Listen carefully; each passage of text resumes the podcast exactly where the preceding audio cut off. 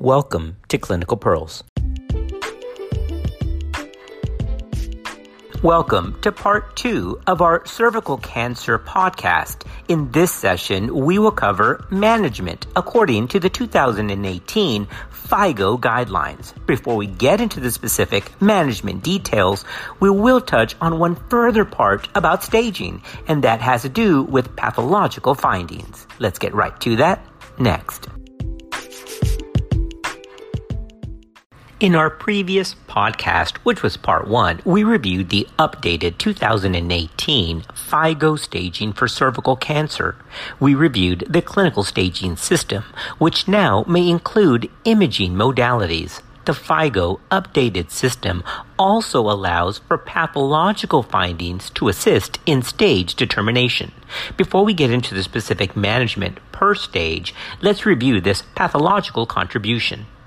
In case a surgical specimen is available or where image guided needle aspiration cytology has been done, the pathology report is an important source for accurate assessment of extent of disease. As in the case of imaging, the pathologic methods also should be recorded for future evaluation. The stage is to be allocated after all imaging and pathology reports are available. It cannot be altered later, for example, at a suspected recurrence. The 2018 FIGO staging includes involvement of nodes and thus enables both the selection and evaluation of therapy, as well as estimation of the prognosis and calculation of end results the revised 2018 FIGO classification is now more closely aligned with the traditional TNM classification with this respect. In some cases, hysterectomy is performed in the presence of unsuspected invasive cervical carcinoma that is diagnosed later on histopathology. Such cases cannot be clinically staged or included in therapeutic statistics for obvious reasons, but reporting them separately is obviously still desirable. Well, now that we've reviewed the pathological contribution to staging, let's focus on the real issue at hand, which is the management of cervical cancer. Management of cervical cancer is based on stage. Management of cervical cancer is primarily by surgery or radiation, with chemotherapy having a valuable part as adjuvant care. Now, in general, surgery is suitable for early stages where cervical conization, total simple hysterectomy, or radical hysterectomy may be selected according to the stage of disease and extent of spread of the malignancy. Now, in stage 4A, there is still a place for pelvic exenteration in select cases. Well, we need to take a look at this more closely based on individual stage. Let's start with microinvasive cervical cancer, which is FIGO stage 1A. Stage 1A, remember, is divided into stage 1A1 and stage 1A2. For stage 1A1, the treatment is completed with cervical conization unless there is lymphovascular space invasion or tumor cells are present at the surgical margin, in which case an extrafascial hysterectomy may be performed. An extrafascial hysterectomy is also recommended in women who have completed childbearing or elderly women. Now, any route can be chosen abdominal, vaginal, or laparoscopic. When lymphovascular space invasion is evident, pelvic lymphadenectomy should be considered, along with modified radical hysterectomy. And if fertility is desired, cervical conization with close follow up may be appropriate. What about stage 1A2? Well, since there is a small risk of lymph node metastasis in these cases, pelvic lymphadenectomy is performed in addition to radical hysterectomy or more radical surgery. In low risk cases, simple hysterectomy or trachelectomy with either pelvic lymphadenectomy or sentinel lymph node assessment may be adequate surgical treatment. Now, when the patient does desire fertility, she may be offered cervical conization with laparoscopic lymphadenectomy. Moving on to FIGO stage 1B up to stage 2A. Remember, this includes stage 1B1, 1B2, 1B3, and stage 2A1, which is still called early cervical cancer. Surgical treatment is the preferred modality for the treatment of stage 1B1, 1B2, and 2A1 lesions. It would usually consist of radical hysterectomy with pelvic lymphadenectomy. The routes of surgery may be open or minimally invasive, like laparoscopic or robotic. FIGO stage 1B1 is considered as low risk if the following criteria are met. The largest tumor diameter is less than 2 centimeters. Cervical stroma invasion is less than 50%, and there are no suspicious lymph nodes on imaging. The standard management is radical hysterectomy, but modified radical hysterectomy may be considered in some cases pelvic lymphadenectomy should always be included on account of the high frequency of lymph node involvement. Now, a pelvic nerve sparing surgical procedure is recommended in patients undergoing a radical hysterectomy, insofar as radical curability is maintained, as intrapelvic injuries to the autonomic nerves like the hypogastric nerve or the splanchnic nerves and the pelvic plexus often lead to impairment of urination, defecation, and sexual function, and this, of course, could lead to a deterioration on post op quality of life. Well, now that we've covered that, let's keep going. Now covering FIGO stage 1B2 to stage 2A1. In FIGO stage 1B2 and 2A1 cervical cancer, surgery or radiotherapy can be chosen as the primary treatment depending on other patient factors and local resources, as both have similar outcome. Now, a quick word about minimally invasive techniques here. The route of surgery may be laparotomy or minimally invasive surgery. Again, that's either laparoscopic or robotic. But the laparoscopic approach to cervical cancer did compare the overall survival with open surgery versus laparoscopic or robotic surgery in early stage cancer, and it actually showed a decreased overall survival.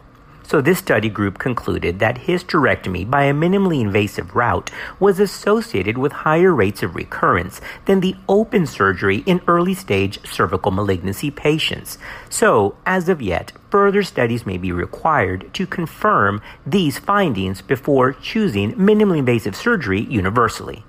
Now that we've covered that, let's keep moving down our stage, covering now FIGO stage 1B3 and 2A2 onto FIGO stage 1B3 and stage 2A2. In stage 1B3 and 2A2, the tumors are larger and the likelihood of high risk factors are there for positive lymph nodes, positive parametria, or positive surgical margins, and this can increase the risk of recurrence and require adjuvant radiation after surgery adjuvant whole pelvic irradiation reduces the local failure rate and improves progression free survival with patients treated with surgery alone. However, this dual modality treatment obviously increases the risk of major morbidity to the patient concurrent platinum based chemoradiation, also called CCRT, is the preferred treatment option for stage 1B3 to stage 2A2 lesions. So that's a clinical pearl.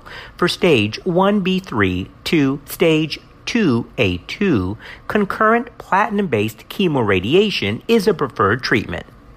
All right, now don't get confused by all these different stage numbers. Remember that stage 1A up until really stage 2A1 is still relatively considered early stage disease. Well, does radiation therapy have a place alone for early stage disease?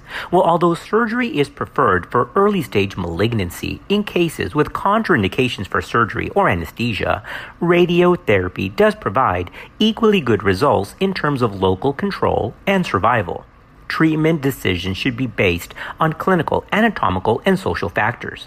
Patients with microinvasive disease have been treated with intracavitary radiation therapy alone with good results if surgery is contraindicated to medical problems selected patients with very small stage 1B1 disease, that's usually less than 1 centimeter, may also be treated with intracavitary radiation therapy alone, particularly if there are relative contraindications to external beam radiation therapy. So, in brief, both surgery and radiotherapy remain options for early stage disease.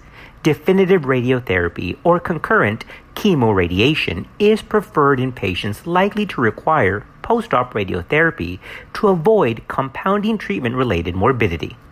All right, we've covered a lot of numbers, but I promise you it gets easier from here down because we will now cover stage 1B3 to 2A2. Again, we're now going to cover specifically stage 1B3 to 2A2, and treatment less varied from here onward.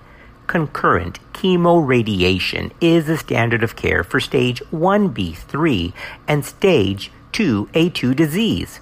Similarly, concurrent chemoradiation is considered the standard for patients with locally advanced cervical cancer, which takes us now to stage 2B all the way to stage 4A. So remember, and here's a clinical pearl. In general, concurrent chemoradiation is standard from stages 1B3 all the way to stage 4A. Believe it or not, we're now at stage 4A or having a recurrence. Rarely, patients with stage 4A disease may have only central disease without involvement to the pelvic sidewall or distant spread.